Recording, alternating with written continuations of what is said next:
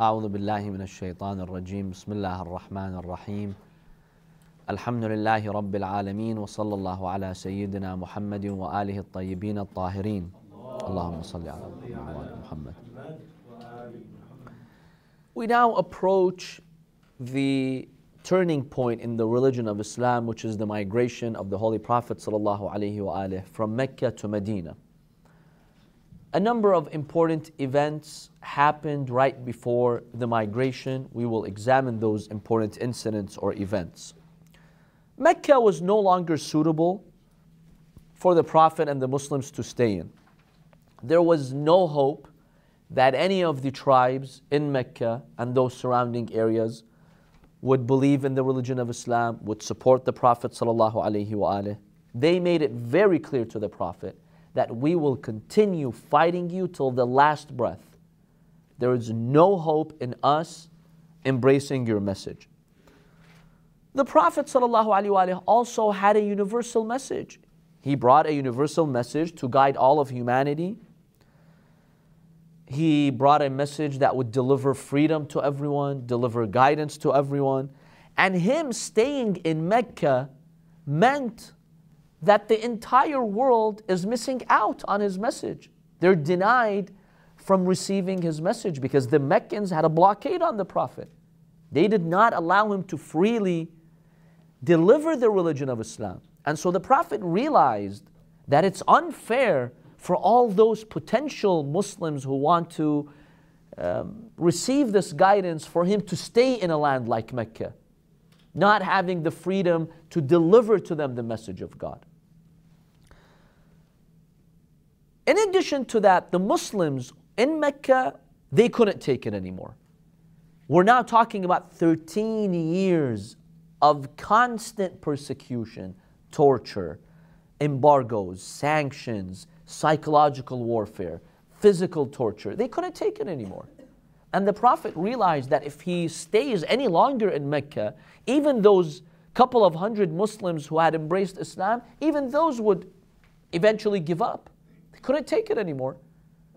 13 years is a long time to be persecuted. So the Prophet ﷺ realized that Mecca, even though it was home, is his hometown, even though he grew up there, he was born there, even though it housed the Kaaba, the house of God, but he realized it's no longer appropriate to stay in Mecca and that they would have to migrate. They would have to leave the city. So the Prophet ﷺ decides to migrate to the city of Medina, which was called Yathrib at the time. Now, why Medina? Out of all places on earth, why Medina? First of all, the Prophet wanted a place that was geographically close to Mecca. You don't want a very far place you could easily migrate to. It's close to Mecca, so you know what's going on in Mecca. It was very important for the Muslims to know what's going on in Mecca. What are the pagans up to? Mecca was the stronghold of the pagans because pilgrims would go there. So it was very important for Muslims to stay somewhere close. Because if Quraysh maintain that stronghold and they're free to do whatever they want, they will stop people from embracing the religion of Islam. So the Prophet wanted a place that's kind of far, it's like 400 kilometers to the north, but it's not too far. So we can keep an eye on what the pagans are doing, what they're up to, what their next scheme is. So you needed a, a city that wasn't too far from Mecca. So that was one factor that made the Prophet choose Medina or made Allah subhanahu wa ta'ala choose Medina for him. Number two, being in Medina allowed the Muslims to exercise pressure on the Meccans. Why?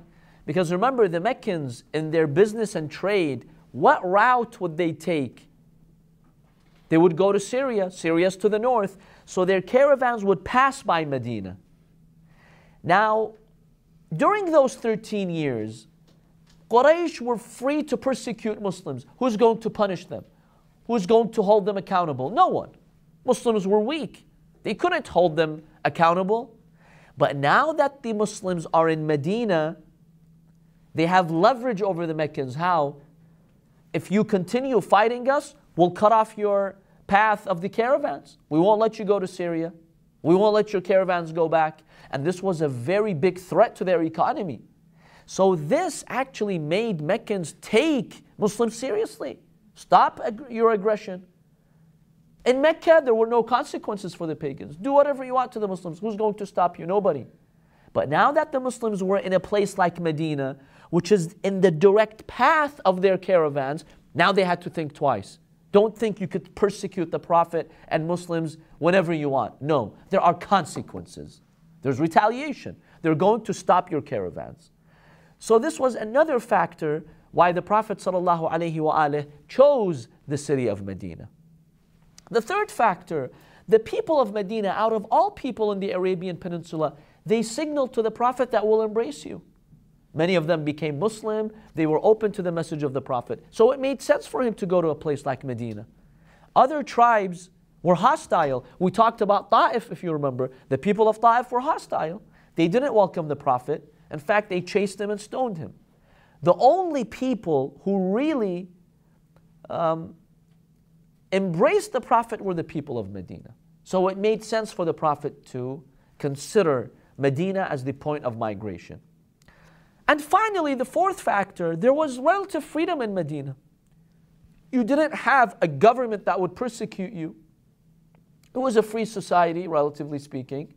And the Prophet did find that freedom to preach Islam. Had he gone to the Roman Empire, there's a strong Roman ruler. It's not going to let you preach another religion. Had he gone to the Persian Empire, same thing. You have a strong Persian government or uh, ruler. There is no freedom there. So, really, Medina was the best option. It was a viable option to go for migration.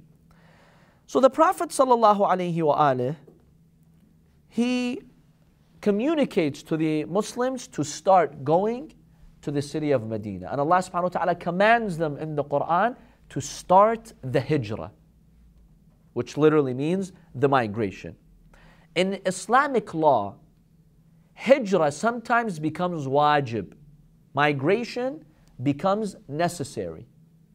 When your religion is threatened, you can no longer practice your beliefs, your honor and dignity is violated, Islam tells you migrate.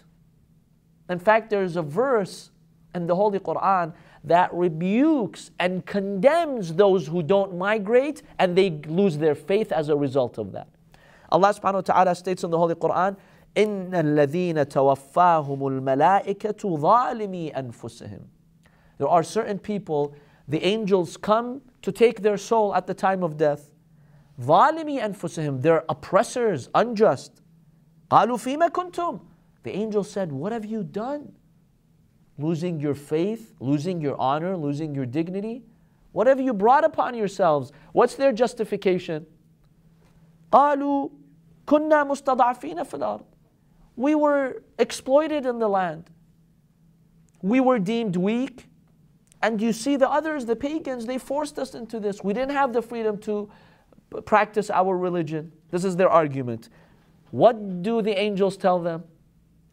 قالوا ألم تكن أرض الله واسعة فتهاجروا فيها The angels will tell them, Isn't the land of God vast? Couldn't you have migrated? Who forced you to stay here? Who forced you to stay in the city that made you lose your religion? Leave, migrate. So the Holy Quran commanded those Muslims that you have to migrate. It's wajib. Yes. So this verse that I recited, I'll give you the reference. Is that in Surah An-Nisa? One second, I'll get you the reference. So that is Surah An-Nisa, verse 97. So 497. So Allah subhanahu wa ta'ala is the owner of the land. He's the owner of the earth. If one place is impeding you from, from your religious progress, even your economic progress, go somewhere else. Yes, it requires sacrifice. It's not easy, but this is part of our test. Allah subhanahu wa ta'ala tests us in this life. And this is, by the way, a lesson for us today about migration. If anyone lives in an area in an area that is hostile to your religious values, to your honor, your principles, your beliefs, and you can no longer practice your faith, especially your younger generation, find another place. You don't have to, have to be stuck in that place just because you were born there, for example. Now, while in the last century we saw a migration to the West, because in many, unfortunately, Muslim societies, people were no longer able to practice their religion freely. There was a lot of religious persecution, so Muslims found freedom in Western countries. Unfortunately, today we see the opposite happening in some Western countries, without naming any, but some countries that are, for example, imposing a ban on the hijab, right? Um, it, now, the ban has to start somewhere. So initially, they start with public places. Then they, you know, move on to banning, for example, the full veil, the uh, burqa or burqa or whatever, the niqab. And then one day in the next five years, in the next 10 years, they're going to ban hijab altogether. If you live in a society like that, where you see you no longer can practice your faith, the Quran says, migrate. You don't have to stay there.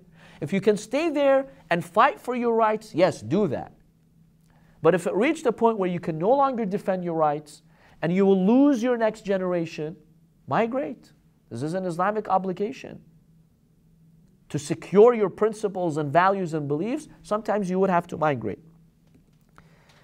So the religion of Islam teaches us that your religion comes before your land, before your culture, before your home, before your wealth, before all other interests that you have.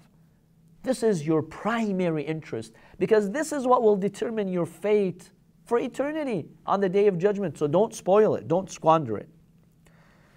And migration really has many benefits. It gives you not just religious freedom, new opportunities, economic freedom. Look at the immigrants here. The United States is a land of immigrants. And if uh, I, I, remember once I read about uh, a study on the Fortune 500 companies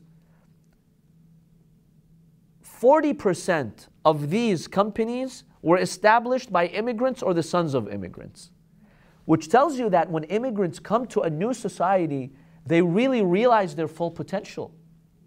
So, migration has many benefits. Even if you're concerned about your financial economic state, if you migrate, especially for the sake of Allah subhanahu wa ta'ala, Allah subhanahu wa ta'ala will open new paths for you. So, yes, it's a sacrifice and you're leaving your old hometown, but remember that Allah subhanahu wa ta'ala will compensate you. So the Prophet sallallahu alaihi wa he tells the Muslims that we have to now soon migrate. The Prophet does something important before the migration, right before the migration. Within you know those few days or weeks, or maybe the last two to three months before the migration, the Prophet ﷺ does something very important. And that is the mu'akhat and the pact of brotherhood. We've heard about the pact of brotherhood that the Prophet did. Normally, where do we hear about it? In Medina, between who? The Muhajirin and the Ansar. The people of the Medina and the Muhajirin, those who migrated from Mecca. That was in reality the second pact of brotherhood there was another mu'akhat or pact of brotherhood that the Prophet ﷺ did in Mecca right before the migration. Now, why did the Prophet do this? This was going to be a very big step. The migration to Habasha was a temporary migration, but this migration is going to be a permanent one. And people will permanently leave their city, leave their belongings, leave their hometown. So it was a very difficult move. So the Prophet ﷺ, to make this easy on everyone, as many of them would be leaving family and friends behind, he makes a pact of brotherhood between the Muslims in Mecca so that they feel as if they're one family. It's like we're one family migrating to Medina. This would give them more courage. It would strengthen their hearts. So, right before the migration, the Prophet ﷺ assigns the Muslims as brothers to each other. The pact meant that they will support one another in times of difficulty, and the pact also made them equal to one another. And this was uh, some, a great achievement that the Prophet made. The Prophet ﷺ chooses those two whom he assigned in the pact of brotherhood in Mecca. He chooses two from very different backgrounds often in order to equate between them. For example, the Prophet assigns his uncle Hamza to be the brother of his formerly adopted son Zayd. Zayd was a slave. Having your uncle Hamza, very prestigious member of Bani Hashim, being the brother of who Zayd, who was a slave, that was a powerful message the Prophet was sending that you, O Muslims, as you're starting on this migration, realize that you're all brothers, you're all equal. In fact, that brotherhood was so strong and solid, the companions thought they would actually inherit one another. They were under the impression that they would inherit one another. Then later on in Medina, Allah reveals a verse that no, there is no inheritance except from blood relatives. But that's how strong this pact was. So the Prophet made the brotherhood between the rich and the poor, between the master and the slave, and this was just phenomenal. So who did he assign as brothers? According to historical accounts, he assigned Abu Bakr to Umar, they were brothers. He assigned Hamza, his uncle, to Zayd ibn Haritha, his formerly adopted son he assigns Uthman ibn Affan to Abdul Rahman ibn Auf. By the way, in choosing these brothers, we'll comment, you know, on this later when we talk to, when we talk about the pact of brotherhood in Medina. The Prophet also sometimes would make brotherhood between two who are like-minded, right? Same type of uh, endeavor, same type of thinking. He assigns Zubayr, his cousin, to Ibn Mas'ud he assigns Bilal as the brother of Ubaydah ibn al Harith. So when he assigned them as brothers, only one Muslim man was left who did not have a brother yet. Who was he? Imam Ali ibn Abi Talib salam. So then finally Imam the Prophet sallallahu alaihi designates Imam Ali to be his brother. Then the Prophet asks him, "Ama tarda an akuna akhak?" Look at the wording that the Prophet uses. By the way, this, is, this comes from Sunni hadith too, this wording. Ama tarda an akuna akhak? Are you not satisfied that I am your brother? Now, why did the Prophet say that? It seems that when he assigned everyone as brothers except Imam Ali, Imam Ali was put in an awkward situation. Everybody got, everybody got a brother except me. So the companions are looking, maybe the Imam, you know, uh, he, he knew what the Prophet's plan was, but it was an awkward situation. So maybe the Imam signaled, you know, what's going on? How come I don't have a brother? So then the Prophet tells him, Are you not satisfied that I am your brother? قال بلى يا رسول الله رضيت. He said, Of course, Ya Rasulullah, I have, I'm satisfied. Then the Prophet tells him, أنت أخي في الدنيا والآخرة. you are my brother in the world and in the akhirah. Sallu ala Muhammad wa ali Muhammad. What is our source for this pact of brotherhood and this hadith? Mustadrak al-Hakim. Al-Hakim is a Naysaburi, prominent Sunni scholar. In his book Al-Mustadrak, he mentions this. Sirah al-Halabiyya, one of the Sunni works on the Sirah of the Prophet, mentions this, and many other works also mention this. Ibn Sa'ad, in his tabaqat, for example. Al Baladhari also mentions this. So we have this narrated by many prominent Sunni scholars. Yes, brother. Does this also have to relate to the fact that they're like a blood relationship between the two, as in their family before? Or is that something that, that he didn't take into? No, the Prophet, when assigning these brothers, did not consider any family relationships between them. So they were completely unrelated sometimes and he would assign them as brothers. Yes, he did not consider that as a factor. Maybe some of them were distantly related, but that's, that wasn't a factor that the Prophet considered. Having all these sources, yet we have someone like Ibn Taymiyyah, the very extremist Sunni scholar, right? Who rejects this incident. He says, No, I don't accept that the pact of brotherhood happened in Mecca. Why? What's his argument? He says, Well, my argument is that this didn't serve any purpose. Why would the Prophet assign them as brothers? They already knew each other. The Muslims in Mecca, they knew each other. The pact of brotherhood in Medina makes sense because now you have the people of Medina, the Ansar, and you have the people of Mecca. They don't know each other. The Prophet says, I've assigned you as brothers. Help each, each other out, get to know one another. But the people in Mecca, they already knew each other. What's the point? And especially the Prophet and Imam Ali. What does it mean for the Prophet to take Imam Ali as his brother? They knew each other, they grew up with one another. So, what purpose did it serve? So, he just refutes it. See, subhanAllah, how they use their opinions to refute historical accounts. Yes. But he accepts the Medina one, right? He accepts the Medina one. So there, I think even there he has some uh, issues with some aspects of it. He accepts the Medina, Medina one, but he refutes this one. but in Medina, Rasulullah did the same thing. He took Imam Ali again. But they, they try to refute that. But yes, that one in Medina is well established. The, the phrasing of this one, I think, is what disturbed him.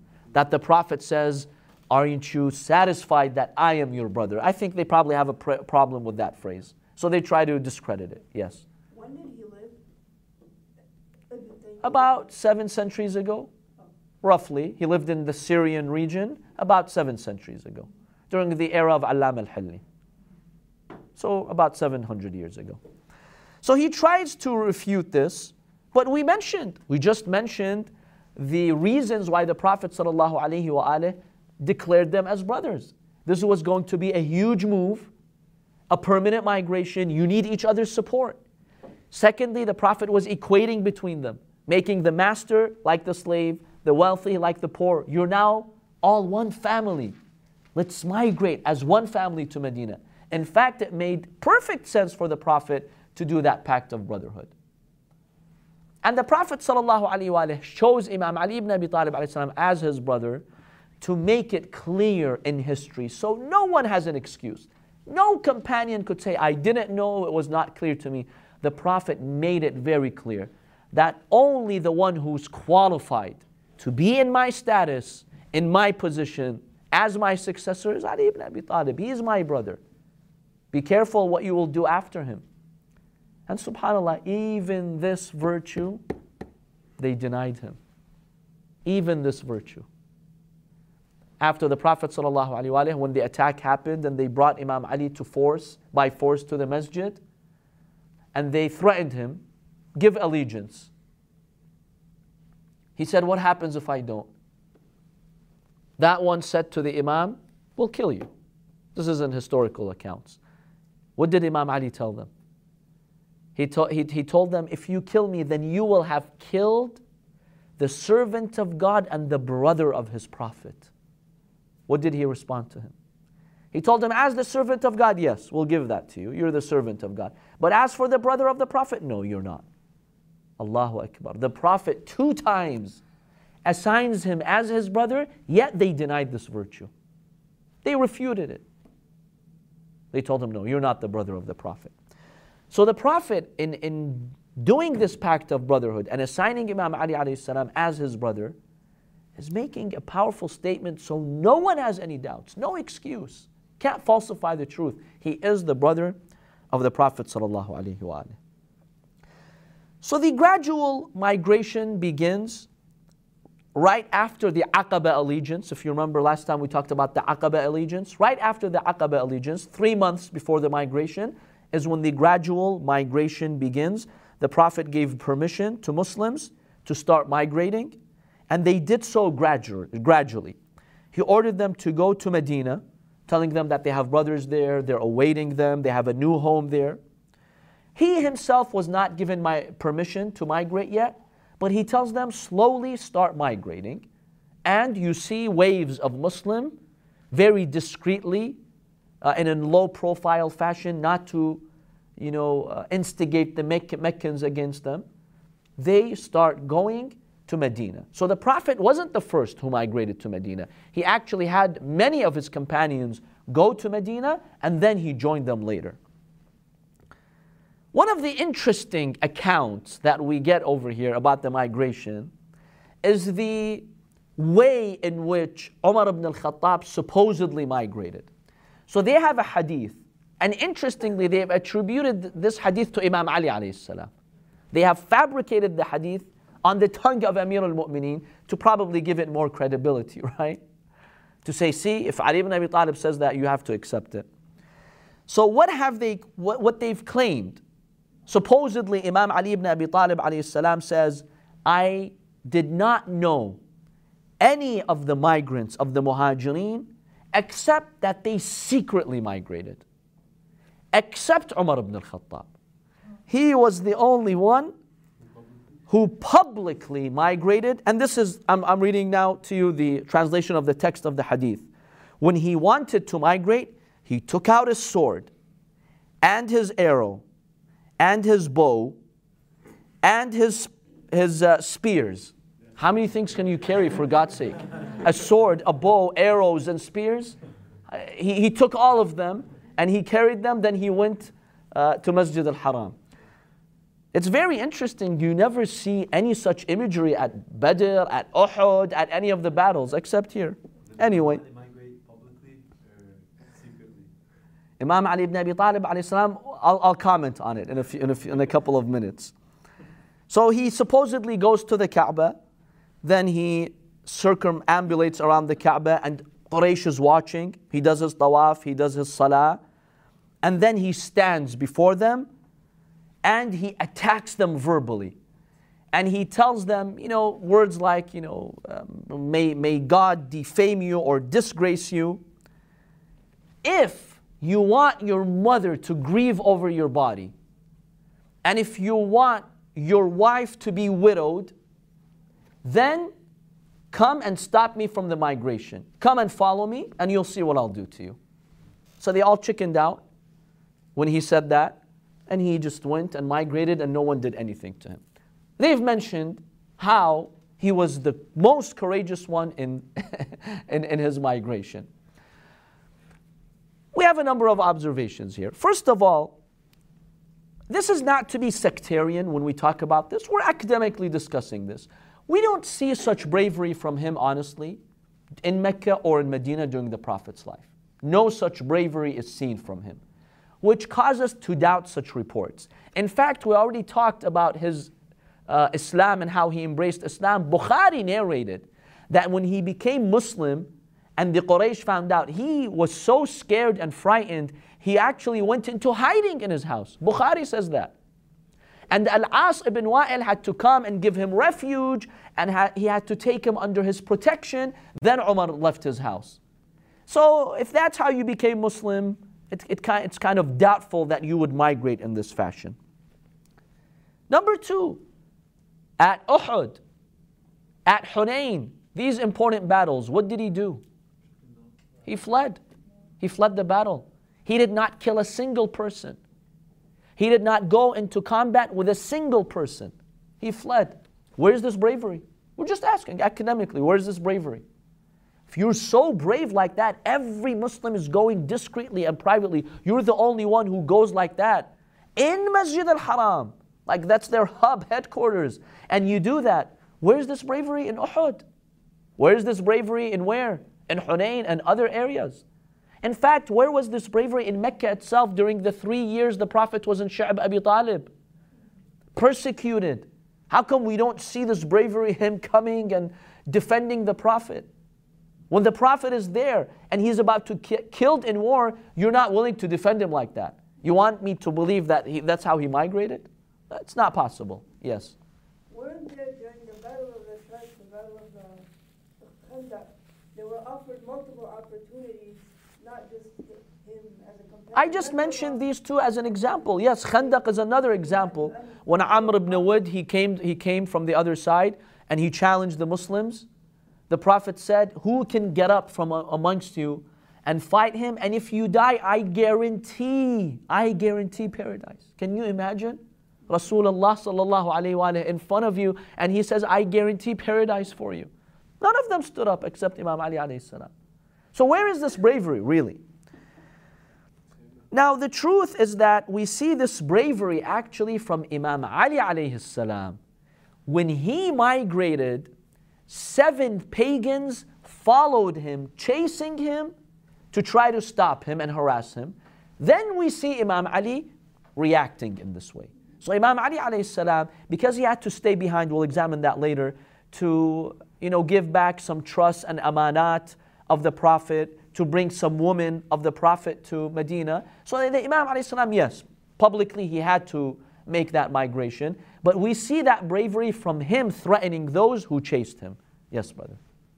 Well, the Prophet also saw him as perfect for the job when he went for uh, uh, for Hajj in Hudaybiyah. He said, "You go as my emissary because you have no blood on your sword." Exactly. Another indication over here is that at Hudaybiyah, when the Prophet made that treaty with the pagans, in order to agree on the treaty, initially he sent Umar ibn al Khattab, he asked him to go and meet the Meccans and work out the treaty. He refused. Even here, he had no. He refused. He said, No, you know, I'm concerned that the Meccans will, uh, they, they have a problem with my tribe now that I've joined you, and he refused. The Prophet is dispatching him, he's giving him an assignment, he refused. So, where's this bravery, you know, if, if he was really courageous like that? So, we have a lot of points that really cause us to doubt that he really actually migrated like that. In any case, the Quraysh, they realize that this migration is a very big threat to their future. So they do try to stop some Muslims. That's why they had to leave discreetly, because they did try to stop them uh, from, from migrating. One of those migrants who was initially stopped from migrating was Umm Salama. Umm Salama, this noble lady, this great and amazing lady whom the Prophet ﷺ later in Medina married her. We'll examine that once we talk about the Prophet's life in Medina. Umm Salama, her name was Hind. Her father's name was Abu Umayyah. She came from the tribe of Bani Makhzum. She was born in Mecca. Her father was a distingu- he was a distinguished member of Quraysh and he was known for his generosity. He had very good qualities. She is the cousin of Khalid ibn al-Walid and also Abu Jahl. Abu Jahl, the very staunch enemy of the Prophet, she was actually a cousin of him. And she was the sister in nursing of Ammar ibn Yasir, meaning she was breastfed by the one who breastfed Ammar ibn Yasir. So she was a very respected and noble lady. She married Abu Salama al Makhzumi. She was amongst the very early Muslims to uh, embrace the religion of Islam during the first five years of the Ba'tha. And she was amongst the people who migrated to Habasha, if you remember, to Abyssinia and that migration. She was amongst those migrants. She migrated with her husband, Abu Salama. So they were like the first family to migrate together, the first couple to migrate together to Habasha. And if you remember when we talked about the stories of Habasha, what happened there, what Ja'far ibn Abi Talib said to the king of Habasha, who narrated all these incidents? Umm. She is actually the most important narrator of the events of the, of the Habasha, of the migration to Abyssinia. So she stayed there for a while, and uh, they had their first son in, in, Habasha. Uh, his name was Salama, of course. That's how they acquired the name of Abu Salama and Umm Salama. Their son Salama was born, was born in uh, Ethiopia. After some time, after spending a while, a few years in Habasha, they come back to Mecca and they go under the protection of Abu Talib. He takes them under his protection. Why? Because Abu Talib was the uncle of her husband, the khalu of her, uh, the brother of her husband's mother. So Abu Talib was basically the brother of, of her mother in law. So they go in the protection of Abu Talib, and that's how they stay a few years in Mecca. Now, when the Prophet ﷺ migrated, Abu Salama, along with his son and Umm Salama, they're about to migrate. Her tribe, the tribe of Umm Salama, come to stop her. They tell Abu Salama, look, you want to migrate? We have no authority over you. Migrate. But we will not allow you to take her. She belongs to our tribe she has to stay here. So they prevent Umm Salama from migrating with Abu Salama. So Abu Salama, he sees he has no choice, he leaves her behind because his life was also threatened in, in, in Mecca. So he leaves with his son and Umm Salama stays behind. This deeply disturbs her. Being separated from her husband, being separated from her son, being separated from the Muslims, from the Prophet. So, what she would do every day, she would go outside, she would sit and cry. Day and night, she would just cry. She would weep over the separation. About a year later, finally, some of her relatives who had some mercy in, in their hearts, they come to the tribal leaders and say, Look, she's just a lady, just a woman. Don't you see she's been crying for a, an entire year? Let her go. What's the big deal? So they soften uh, towards her and they give her the permission to go to uh, Medina. A man by the name of Uthman ibn Talha, he tells her, I offered to take you to Medina and I'll come back because she didn't have any, anyone to take her. So he takes her to Yathrib and once they are close to the city limits, he, he says, I'm going back to, Me- to Mecca. And she goes and she joins her husband, uh, Abu Salama, and her son. And then later on, we'll examine how the Prophet ﷺ married her after her husband was, became a shaheed in one of the battles. We'll examine that in the future, inshallah. Her husband, before he dies, he makes a prayer. He loved her very deeply, and he said, Oh Allah, after I die, send someone to marry my wife who is better than me. And Allah subhanahu wa ta'ala answers his prayer, and Allah subhanahu wa ta'ala doesn't just send someone who's better than him, but the best of his creation. He marries Umm Salama.